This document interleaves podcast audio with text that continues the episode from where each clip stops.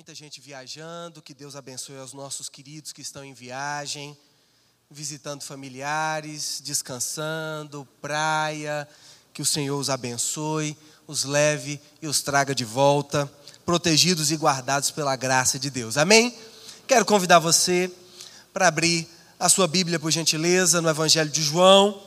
Nós vamos trabalhar hoje com o capítulo 17. Eu rogo a Deus para que eu consiga ser rápido.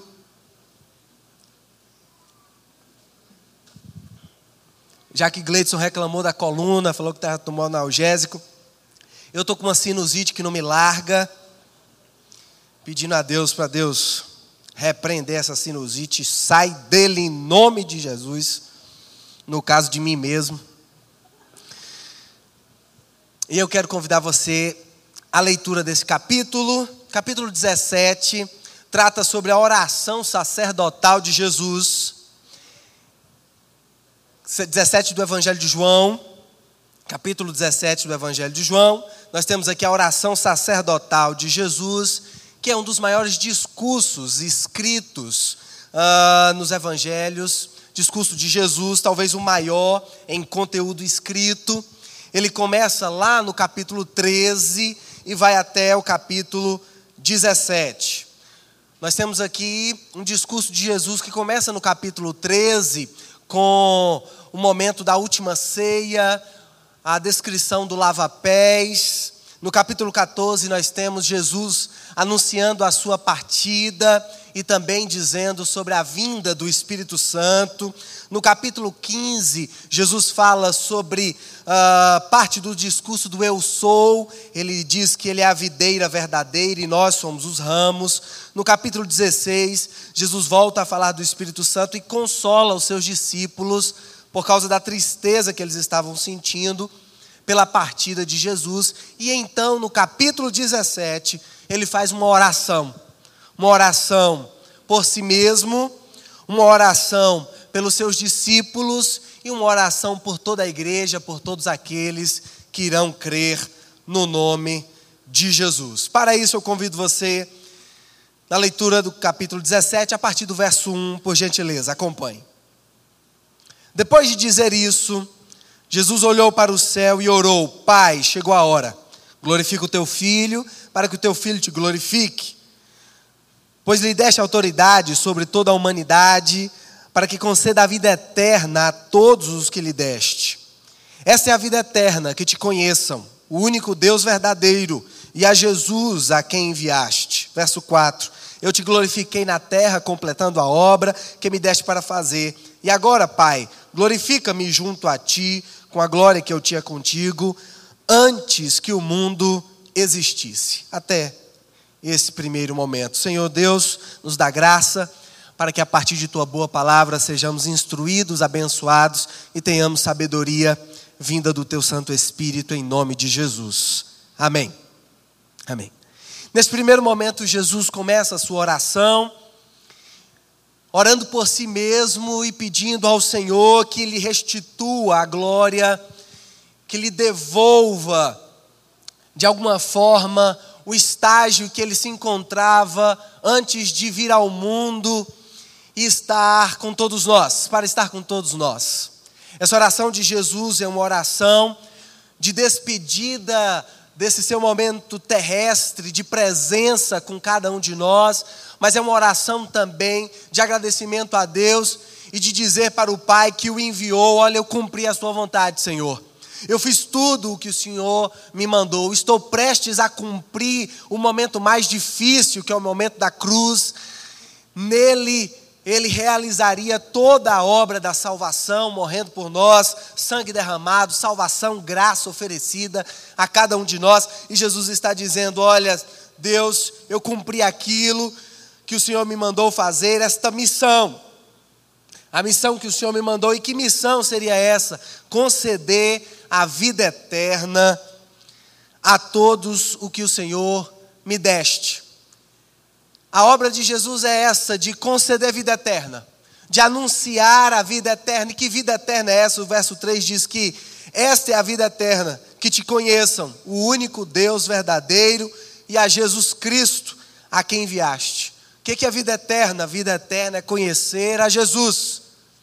Volta e meia, o pastor Simvaldo fala sobre isso, eu também gosto de dizer, sobre essa nossa ideia de vida eterna, que não é vida depois da morte, que não é vida do futuro, que não é algo para ser vivido depois, mas é uma vida com os padrões da eternidade, algo que se começa a viver aqui e agora, porque Jesus disse que a missão dele era conceder vida eterna aos homens, e ele veio e fez. E que vida eterna é essa? É a vida eterna é que conheçam a Jesus como Deus verdadeiro.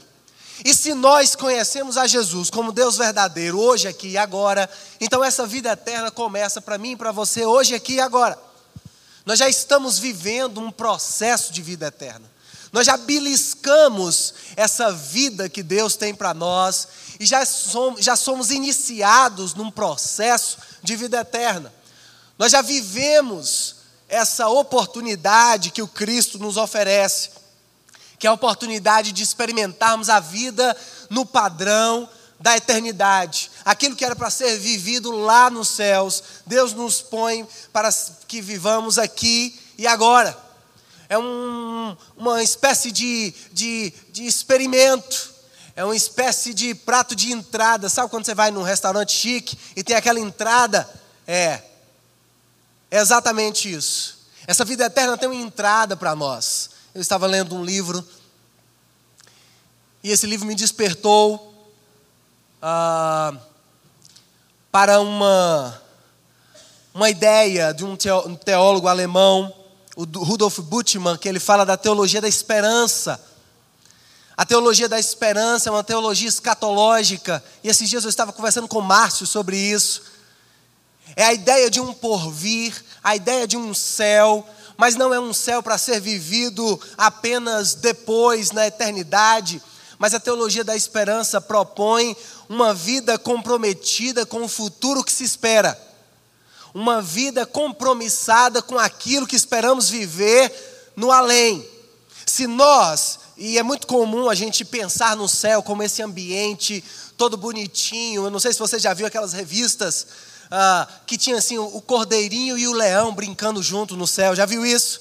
Sabe essa ideia do céu, do lugar de paz, que o leão e o cordeiro, eles ficam ali brincando juntos, pastando juntos. Olha que coisa legal.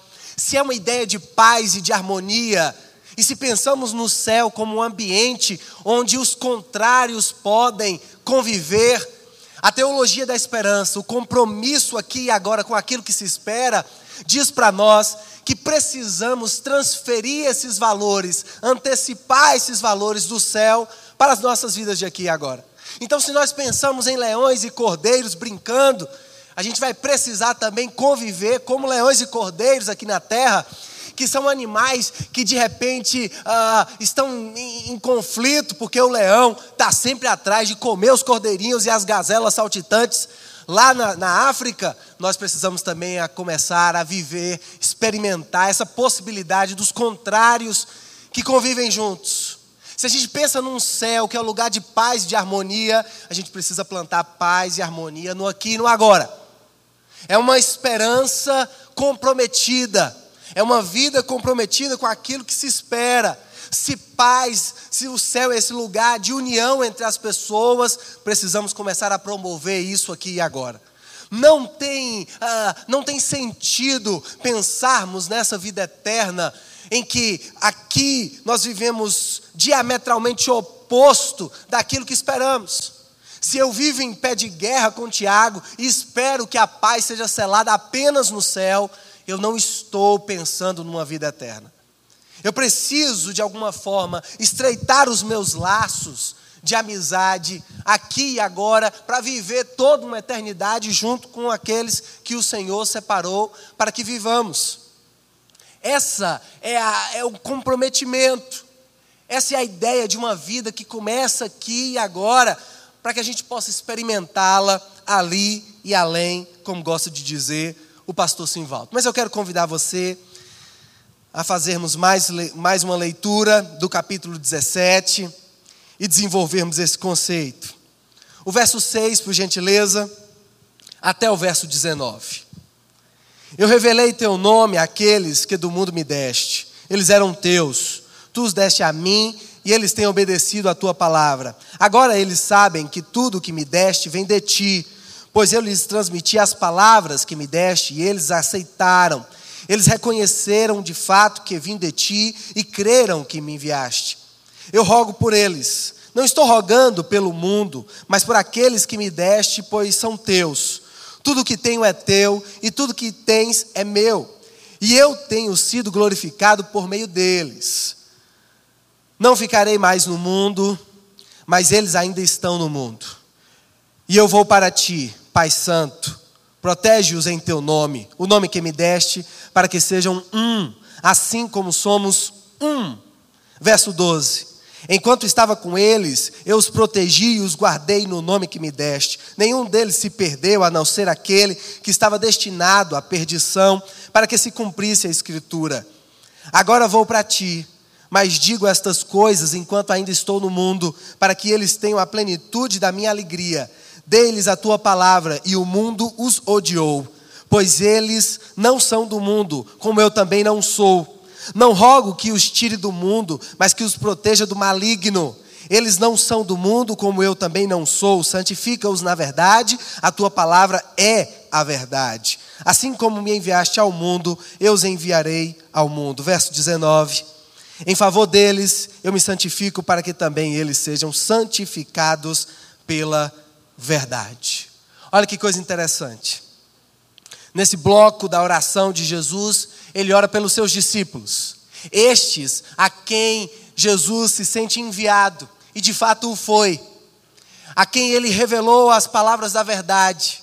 A quem Jesus separou para serem os seus parceiros. E Jesus ora por eles, sabendo das lutas e dificuldades que eles iriam enfrentar. E neste momento, quando Jesus anuncia a vida eterna para os discípulos, de alguma forma, Jesus muda a cidadania dessas pessoas. Quando essas pessoas se sentem alcançadas, atingidas, flechadas pela palavra da verdade, pela graça salvadora de Jesus, pela vida eterna que Jesus propõe, o texto no Evangelho, no versículo 14 diz: dei-lhes a tua palavra e o mundo os odiou, pois eles não são do mundo, como eu também não sou. Eu anuncio a palavra a eles e agora o mundo os odeia. Eu anuncio a palavra a eles e agora eles já não são mais do mundo. Recebemos a palavra da verdade e agora a nossa cidadania é mudada, trocada. O evangelho chega até nós e agora nós já não somos mais brasileiros, nascidos em Vitória da Conquista. Nosso RG parece que é modificado. A palavra da verdade nos alcança e agora nossa nacionalidade, nossa naturalidade, a nossa filiação, de alguma forma a nossa cidadania é modificada, porque não somos mais parte dessa realidade. Nós somos atingidos por uma palavra que muda a nossa composição. Nós somos atingidos por uma palavra que não apenas muda as nossas vidas num sentido espiritual. Não é apenas uma palavra da verdade que chega a nós e salva o nosso espírito. Agora a gente vai para o céu em vez de ir para o inferno. Não é apenas essa a mudança que propõe, mas é uma mudança completa. A partir de então, nós já não somos mais parte desta criação, parte desta vivência. Nós já não somos mais contados como moradores dessa terra. Agora nós somos chamados de gente que, apesar de estar no mundo, não sermos do mundo. É por isso que o pastor Carlos Queiroz vai dizer que é um tipo de gente que é um extraterrestre. Quem se encontrou com Jesus e com a graça de Deus, agora convive com o fato de não ser mais parte dessa terra e de ser agora um extraterrestre. Gente que está aqui, mas não é daqui. E aí eu me lembro, nos meus tempos de primeira igreja batista, lá em Cacilândia, na cidade que eu cresci e vivi até os 9 anos de idade. O irmão pediu a oportunidade para cantar um hino na igreja. E ele foi lá para frente. E ele não tinha todo o domínio dessa questão de tirar o tom do hino. Porque não tinha um acompanhamento bonito assim, né, do teclado que nem Júnior faz. e facilita a vida para Priscila, que cantou muito bonito hoje. Aí o irmão foi lá para frente, foi cantar um hino e ficou assim: Sofó, Sofó, Sofó, Sofó, Sofó, Sofó, Sofó. Ficou tentando tirar o tom do hino, mas não conseguiu, pastor Simvaldo.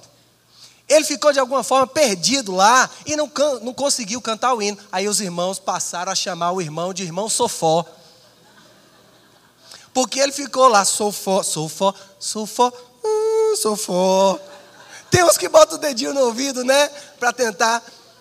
E aí o irmão Sofó tentou cantar, mas o que ele queria cantar era: sou forasteiro aqui, em terra estranha estou, do reino lá do céu, embaixador eu sou. Olha que coisa.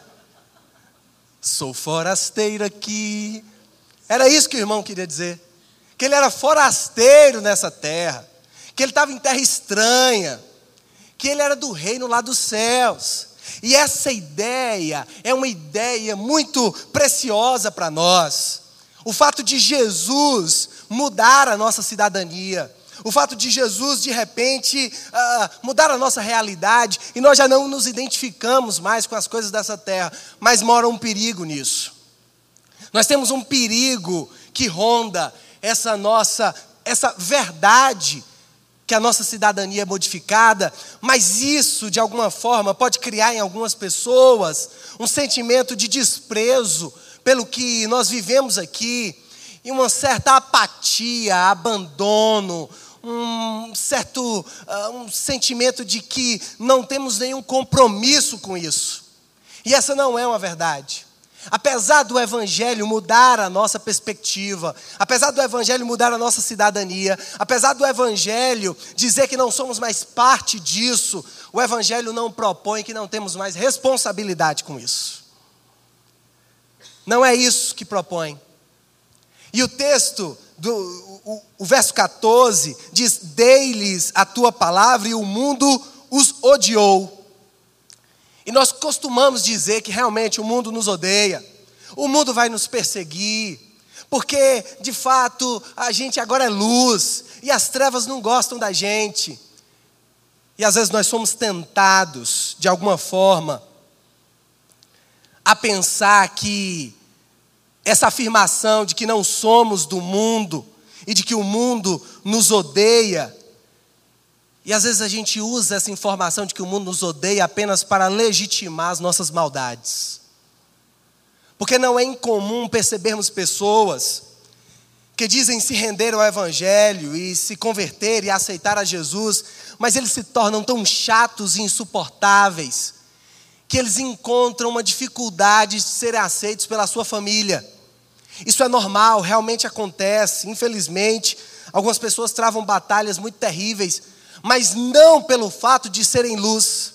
Algumas não pelo fato de terem se convertido. Algumas não pelo fato de agora representarem a luz do Evangelho, mas pelo fato de se tornarem insuportáveis. E algumas pessoas usam a desculpa de que o mundo nos odeia e fala que o mundo nos odeia porque agora a gente é de Jesus, mas não. Tem gente que é odiada pelo mundo porque ele é gente ruim mesmo. Porque ele é chato mesmo. Porque ele é insuportável mesmo, porque ele desrespeita o outro, porque ele ataca o outro, porque ele fere o outro, porque ele se acha melhor do que o outro. Porque 11 das suas palavras agora é um ataque ao outro, de que a fé do outro não presta, de que o jeito de ser do outro não presta. E ele acaba usando esse artifício para dizer: não, agora as pessoas não gostam de mim, porque Jesus já disse que nós seríamos odiados pelo mundo. Mas não, as pessoas estão te odiando porque você é um chato. As pessoas estão odiando porque a gente se tornou uma pessoa desconfortável para a presença dos outros. E não porque somos luz. Desconfie de qualquer pessoa que tenha aceitado a Jesus e se tornou insuportável. Desconfie de qualquer conversão e uma pessoa que se tornou chata, que piorou. Desconfie. Porque uma vez nós estávamos aqui num café com palavra, uma reunião dos jovens, e eu me lembro muito bem que Mateus disse, que lendo um livro, se eu não me engano, do C.S. Lewis, ele disse que se o mundo tem que nos odiar, que não seja pelo fato de sermos luz, ou de sermos agora parte do Evangelho de Jesus e falarmos a verdade, mas que Ele nos odeie por amarmos demais. Se o mundo tem que nos odiar, não é porque a gente ficou um chato, que ataca os outros, mas se o mundo tem que nos odiar, que nos odeie porque amamos demais. Porque eles não suportam perceber o amor de Cristo em nós. Porque eles não suportam entender que quando nós somos golpeados numa face, a gente oferece a outra. Porque eles não suportam entender que tipo de gente é essa que é pedido a túnica e ele também dá a capa. Que nos obrigam a andar uma milha e gentilmente nós caminhamos uma segunda milha. Se temos que ser odiados, que sejamos odiados pelo fato de nos parecermos com Jesus e de amarmos as pessoas. E não pelo fato de sermos chatos, insuportáveis e querermos ser melhor do que os outros. Porque essa é uma identidade que algumas pessoas, às vezes, assumem para si. E com a desculpa de serem sal e luz do mundo. Com a desculpa de que, o texto bíblico diz mesmo que seríamos odiados. Não. Se é para o mundo nos odiar, se é para ele se organizar contra nós, que seja pelo fato de amarmos demais. Porque é fato que o mundo nos odeia, mas não podemos odiar a vida só porque vivemos nesse mundo. Tem gente que de alguma forma passa a odiar essa vida que temos e a praguejar essa vida que temos. E agora tudo não presta. E Jesus já falou que o mundo jaz no maligno, ele vai odiar a gente, nós não somos nesse mundo, então é um ambiente perfeito para isso aqui se tornar insuportável para mim. E agora eu odeio essa minha vivência, eu já não aguento mais viver aqui, e eu fico cantando, orando e pedindo a Deus, Maranata, ora vem Senhor Jesus, mas vem logo, porque isso aqui está chato demais, isso aqui está ruim demais. E aí a nossa disposição não é, de alguma forma, ir para o céu porque queremos ver Jesus, porque o texto diz que a vida eterna é que conheçamos a Jesus e que a sua glória seja revelada a nós. E aí a gente já não quer mais estar no céu, porque o céu é o lugar onde Jesus está. Porque céu não é um lugar físico, geográfico. Céu não é um lugar para onde a gente vai.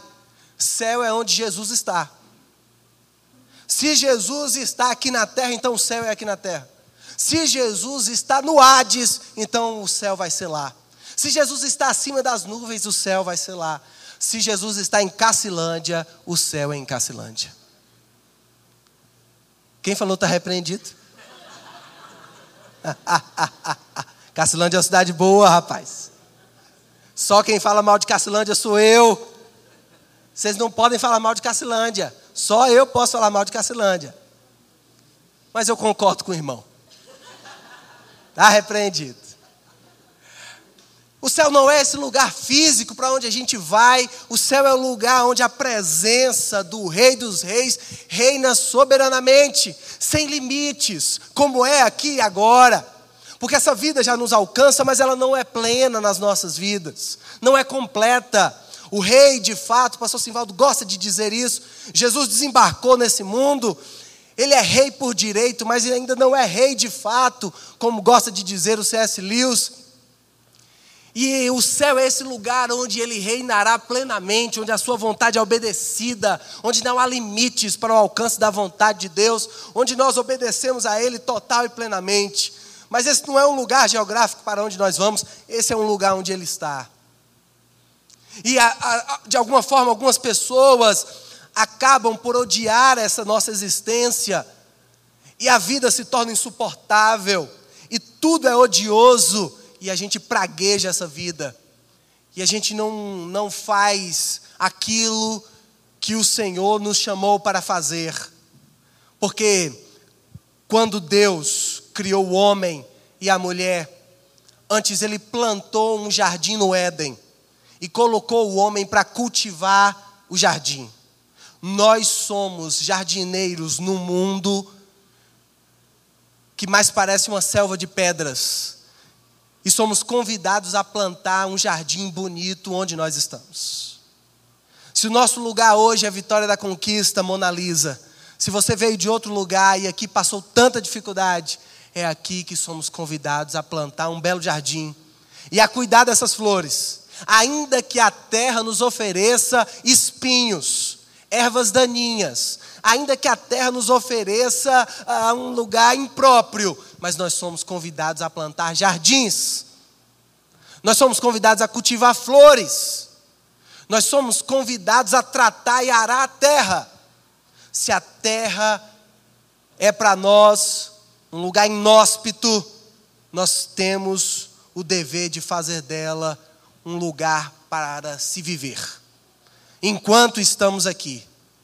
Porque o compromisso que o Rudolf Bultmann diz para nós, dessa teologia da esperança, o compromisso de pensar o céu e fazer com que ele seja realizado aqui e agora, é olhar para a terra árida, insuportável, inóspita, que não dá para se viver, e fazer dela um lugar habitável. Fazer desses nossos ambientes.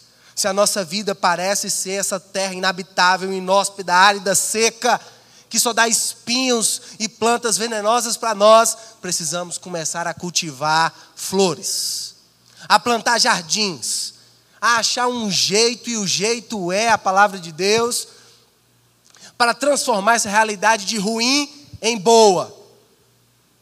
Dom Robson Cavalcante disse que, certa vez disseram para ele, se o mundo melhorar, Deus é mentiroso. Porque, de fato, o texto nos diz que há uma progressão de maldade. De fato, podemos perceber que a humanidade caminha para um precipício. Podemos perceber que nós estamos indo de mal a pior. E parece que essa esperança que temos de fazer do mundo um lugar melhor para se viver, parece que ela é mesmo desacreditada pela palavra de Deus. E não temos como negar a progressão da maldade, ou a progressão de um mundo que se organiza para ser cada vez mais autodestrutivo. Entendemos isso. Mas enquanto o mundo está disposto a se autodestruir, nós somos convidados a ser sal e luz. A convocação do Cristo para sermos sal é a ideia de uma conservação. Conservação da vida. Conservação da possibilidade de estarmos aqui e de fazermos desse ambiente um lugar para, desculpa, para se viver. De alguma forma, apesar de parecer que está tudo caminhando para descer a ladeira, nós estamos sendo convocados para fazer desse lugar um lugar melhor para se viver. E se nós somos chamados para fazer desse lugar um lugar melhor para se viver, porque agora somos detentores da vida eterna, nossa cidadania foi mudada, nós temos que começar a plantar um céu na terra. Eu não sei como você vai fazer isso, eu não sei quais serão as suas atitudes, mas que você é vocacionado a começar a plantar um jardim, nós somos chamados. Essa é uma verdade. E Jesus nos comissiona, Ele nos chama. Porque o verso 15 é a oração de Jesus: eu rogo que os tire do mundo. Não rogo que os tire do mundo, mas que os proteja do maligno. Há uma vontade para que estejamos aqui, há uma necessidade de estarmos aqui. Nós precisamos estar aqui. Ele não quer nos tirar daqui agora. Temos um papel para fazer, e esse é o papel da conservação. Enquanto hoje, nesse feriado prolongado, feriado de carnaval, costumamos dizer que as ruas estão tomadas por pessoas que estão com desejos ligeiramente não saudáveis para as suas vidas. A entrega do tempo e das suas vidas para a bebedeira, ou a dissolução de casamentos, as orgias, ou todas as maldades que se podem fazer nessas festas, nós temos um papel em tudo isso, de ressignificar esse ambiente, de ressignificar essa história, e não ficarmos sentados, diante da TV, assistindo toda a programação do carnaval e só ficar reclamando. Porque minha avó era assim. Ela sentava. Ela assistia tudo. Via a Beija-Flor de Nilópolis entrar e a Portela sair. Assistia tudo e praguejando, ó lá. O cão está ali no meio, ó. Friviano. Pulando junto com aquele povo. Maldizia tudo, mas assistia tudo. Olha que coisa interessante. Nós não somos convidados a assistir à programação e apenas dizer todo o nosso repertório de xingamento bíblico para com aquelas pessoas. Nós somos convidados a mudar realidades. Nós somos convidados a estar aqui para, de alguma forma, melhorar processos, modificar vidas, as nossas e as vidas daquelas pessoas que estão ao nosso redor, como Débora e seu esposo conseguiu fazer com Mona Lisa, Davi e o seu esposo. Nós estamos aqui convocados para mudar processos. E Jesus diz, não rogo para que os tire do mundo, mas que os proteja do maligno. E o que é que significa proteger do maligno? O que é que significa proteger do maligno? Pergunta aí para o seu irmão, pode perguntar enquanto eu tomo um gole de água. O que é que significa proteger do maligno?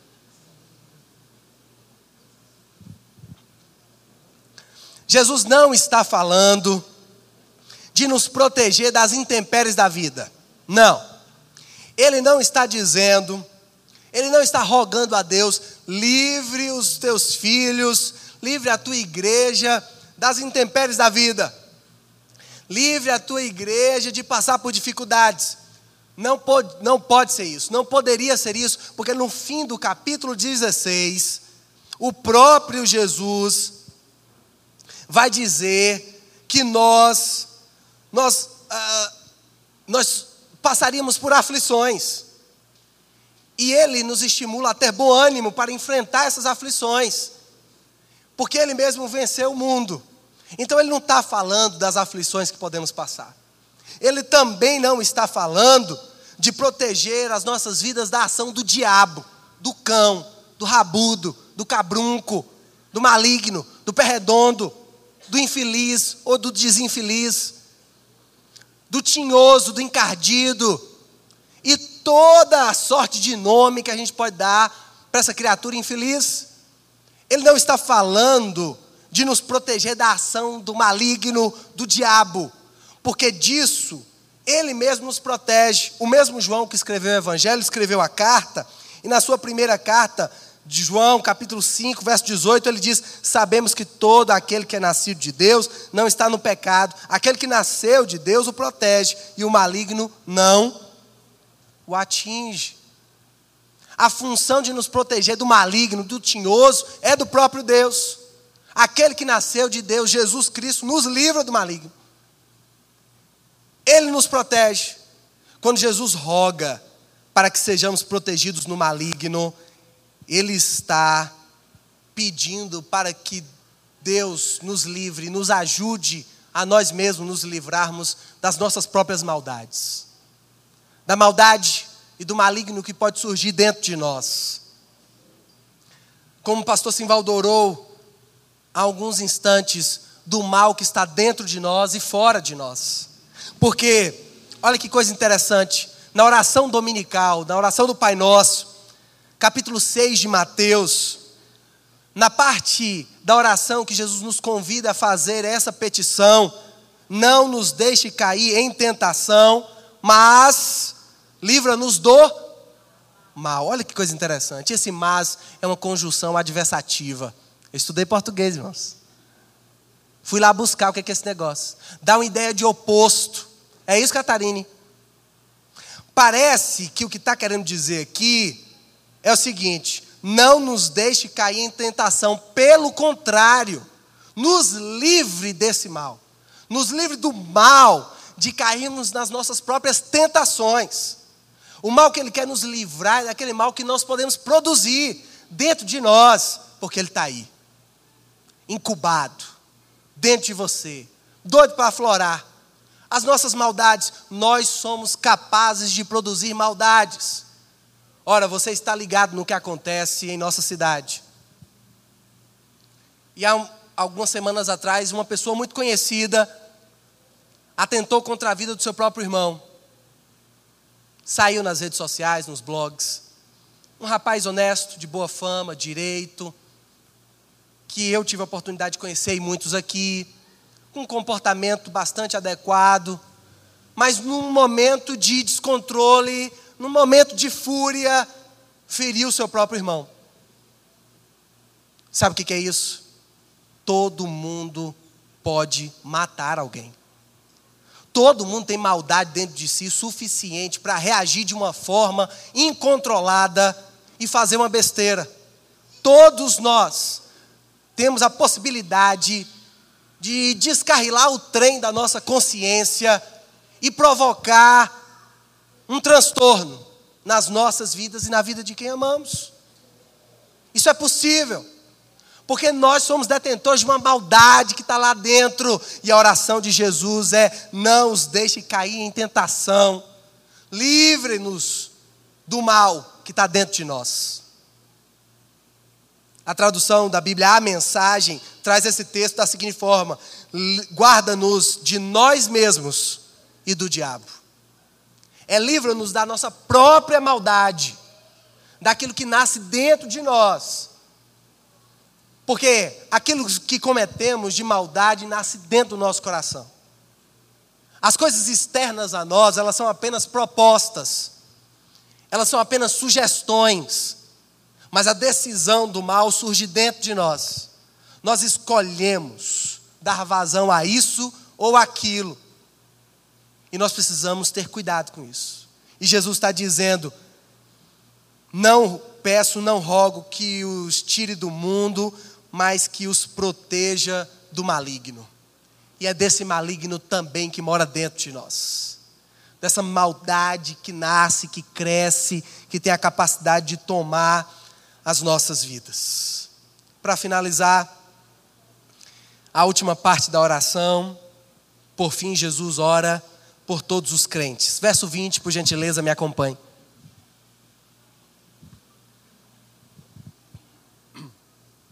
Minha oração não é apenas por eles. Rogo também por aqueles que crerão em mim por meio da mensagem deles, para que todos sejam um, como cantamos na canção hoje mais cedo. Pai, como tu estás em mim e eu em ti, que eles também estejam em nós, para que o mundo creia que tu me enviaste. Verso 22, digo-lhe: dei-lhes a glória que me deste, para que eles sejam um, assim como nós somos um. Eu neles e tu em mim, que eles sejam levados à plena unidade, para que o mundo saiba que tu me enviaste e os amaste como igualmente me amaste. Pai, quero que os que me deste estejam comigo onde eu estiver e vejam a glória que me deste, porque me amaste antes da criação do mundo. Pai justo, embora o mundo não te conheça, eu te conheço, e estes sabem que me enviaste. Eu os fiz conhecer o teu nome, e continuarei a fazê-lo, a fim de que o amor que tens por mim esteja neles, e eu neles esteja. Jesus ora por uma unidade. Unidade da igreja, unidade dos discípulos, unidade daqueles que creem no nome de Jesus. Ele ora por nós, ele ora por mim e por você, por uma unidade. E essa unidade, ela tem dois aspectos. Ela tem um aspecto terrestre, ela tem um aspecto para que vivamos aqui e agora. O verso 23 diz: para que o mundo saiba que tu me enviaste. Precisamos ser um, para que as pessoas vejam em nós Jesus. Precisamos ser um para que o mundo perceba que Jesus, o Cristo, foi enviado a nós. Precisamos ser um porque a nossa unidade tem a intenção de anunciar Jesus. A nossa unidade tem a intenção de tornar o nome de Jesus conhecido. Sabe por que é importante comungarmos, mantermos comunhão, unidade? Sabe por que é importante mantermos a amizade, as relações? Porque elas testemunham da glória de Deus.